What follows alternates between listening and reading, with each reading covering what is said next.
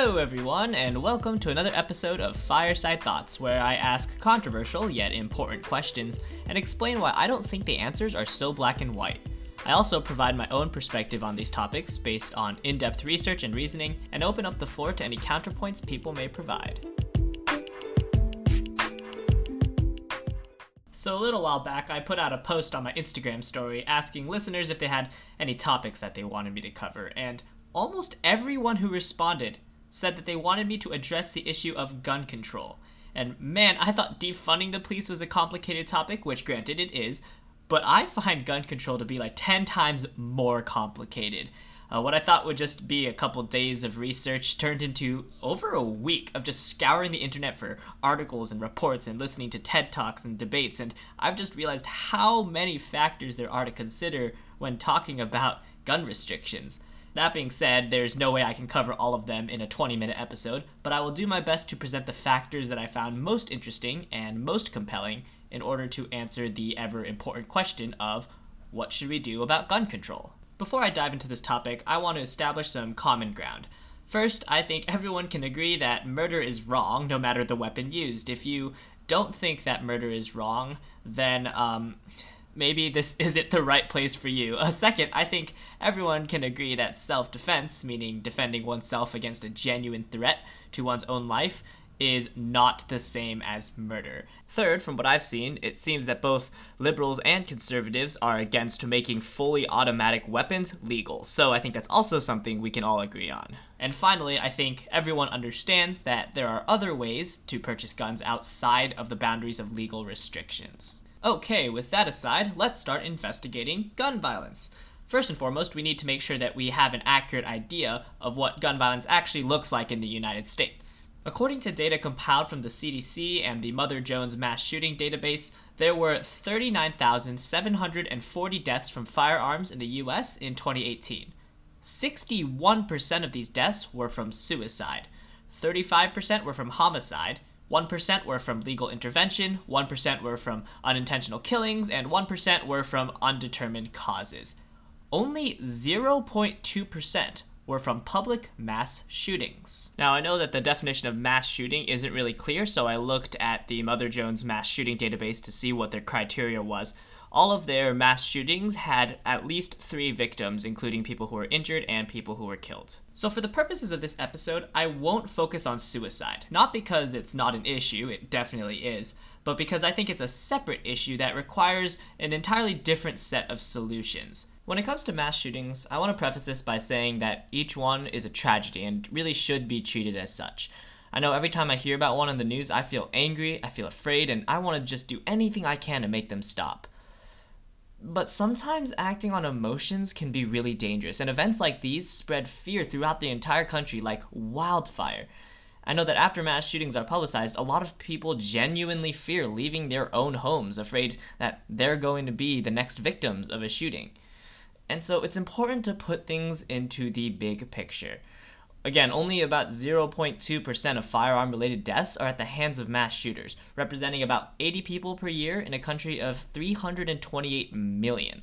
So this puts your chances at being killed in one of these events at 1 in 4.1 million, which is a number that's really, really small. You are six times more likely to get killed by a meteorite than a mass shooter. So, when pushing for gun control, we should acknowledge our emotions, but not allow them to cloud our judgment. Mass shootings, according to statistics, should be the last thing we focus on, not the first. What does catch my attention, however, and what I do really want to address, is that 35% of firearm fatalities are from homicide. So that's mainly what I'll be addressing in this episode. It would also be kind of careless to talk about gun control without addressing the Second Amendment. And the Second Amendment states that a well regulated militia, being necessary to the security of a free state, the right of the people to keep and bear arms shall not be infringed. I've heard some people point to this and say that owning a gun, therefore, is an indisputable human right, but I think it definitely goes much deeper than that. Most historians and linguists, at least from what I've read, agree that the Second Amendment was implemented to give the people the right to defend themselves. Whether it was meant to be against fellow citizens or a tyrannical government or both, well, then there's disagreement. As for the finer details, some people insist that bearing arms means keeping a weapon on a person's body, while others disagree, and people can't even agree on what kind of weapons the term arms includes. So while many will use the Second Amendment as evidence to back up their points, it's not exactly a very strong argument, since that source of evidence can be interpreted in a multitude of different ways and is by no means self evident. That being said, Second Amendment aside, I still think that the right to defend oneself should be a basic human right. And I think that includes from other people and also from an oppressive government. So, does that mean that I'm against gun control? Well, not necessarily. Otherwise, I would just end the episode right here. To truly determine whether gun control should be implemented or not, we first need to weigh the costs against the benefits of gun ownership in the United States. As I already stated earlier in this episode, 35% of gun deaths each year are from homicide, and that amounts to 13,909 gun homicides per year on average. For reference, according to a study published in the American Journal of Medicine, gun homicide rates are 25.2 times higher in the United States than in other high income countries.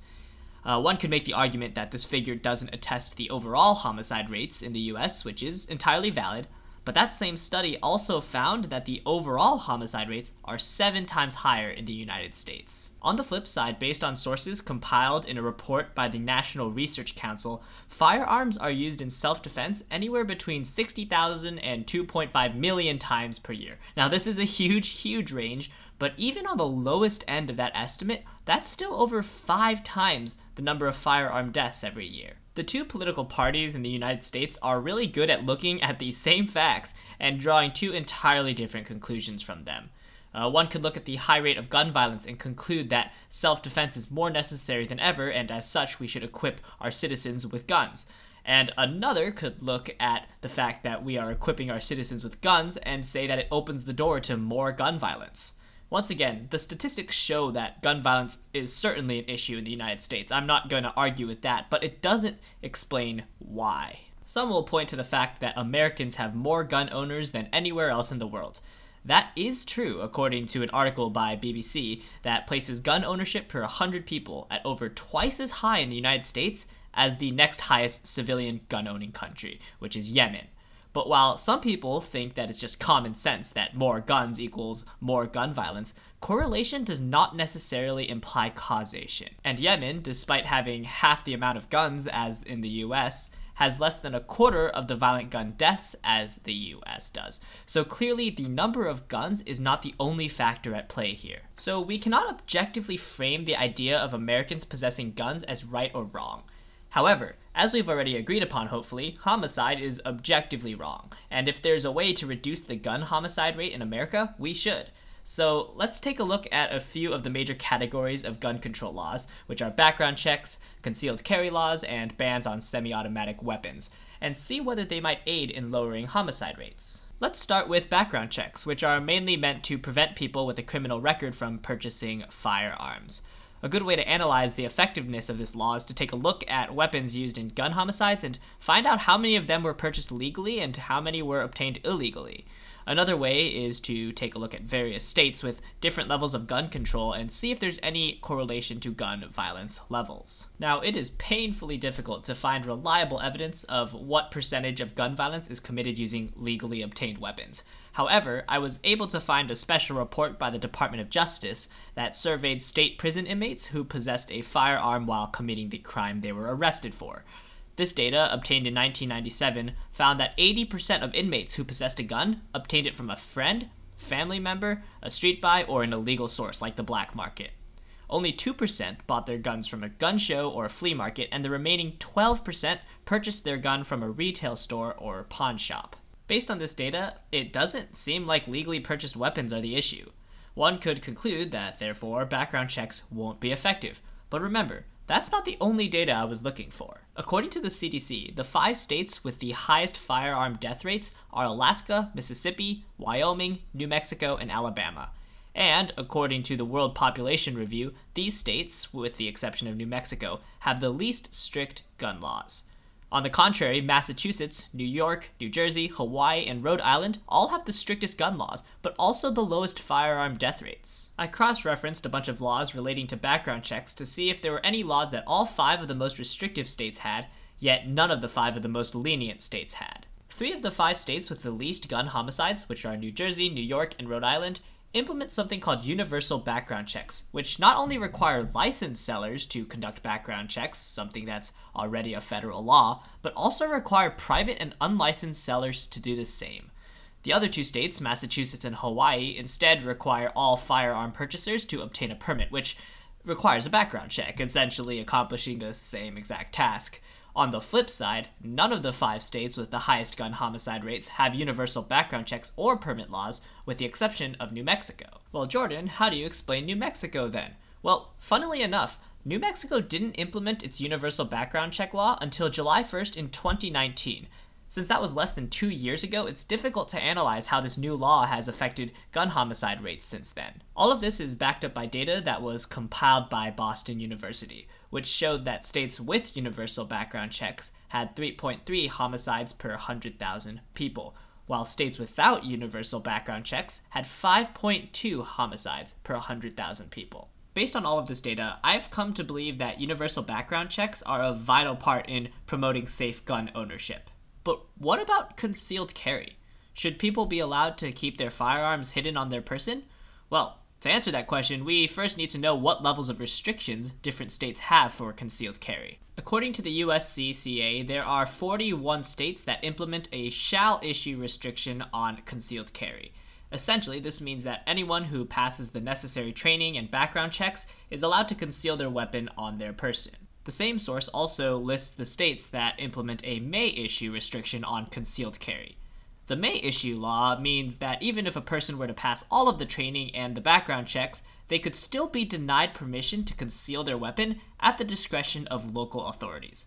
Oftentimes, states with may issue laws require that a person provide a justifiable reason for needing to conceal their weapon, and self defense is usually not considered one of those justifiable reasons. There have also been a lot of cases where authorities don't even explain why they are denying someone's right to conceal their weapon. So, which laws seem to be most effective and which seem to fail? A report from the RAND Corporation that looked at dozens of different studies found that the shall issue concealed carry laws may increase violent crime, but they also make it really clear that the evidence for this correlation is very limited.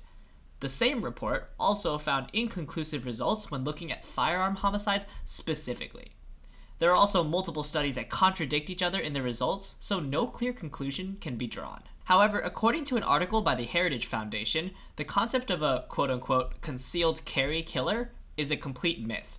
Of all gun homicides that occur every year, only 0.7% of them are committed by concealed carry permit holders. To me, it seems like focusing on implementing laws that prevent concealed carry isn't really the right priority when it comes to gun control and that even if legislation was passed that made it harder or illegal to possess a concealed weapon, that it wouldn't really do much to change the homicide rates in America. On the contrary, my common sense says that someone carrying a weapon out in the open is much more likely to be perceived as a threat, and as such, is more likely to be treated as one, which is really dangerous if everyone possesses a weapon. In my last episode, I discussed police reform and how police are very often trained to react to threats with force and that would just be amplified if everyone was carrying weapons out in the open. Moving on, I think the third major category of gun control addresses the issue of which guns people are allowed to buy.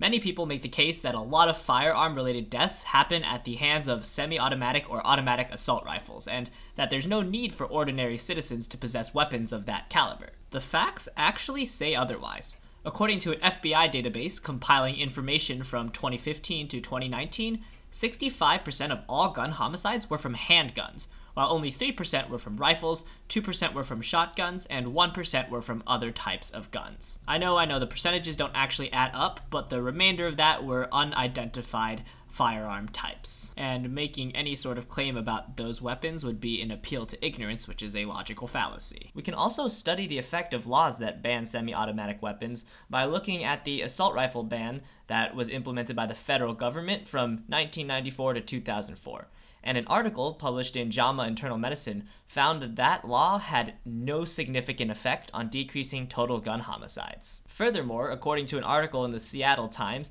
assault weapons account for 24.6% of mass shootings dating all the way back to 1982, So, even as extremely rare as mass shootings are, the use of assault weapons isn't all that common, even among mass shootings. As for the claim that ordinary citizens don't need semi automatic weapons, I would agree when it comes to defending against a fellow citizen.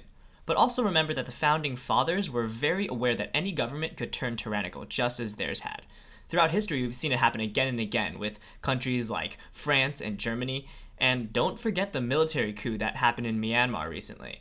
I believe the founding fathers wanted the citizens of the United States to be prepared to defend themselves against the government if it were to turn tyrannical, and handguns just aren't enough to do that. So while I agree that semi automatic weapons are not necessary now, they very well may be in the future. So I agree there's no need to really carry assault rifles out in the open, and that's why I don't really see a problem with implementing legislation that restricts open carry for assault rifles.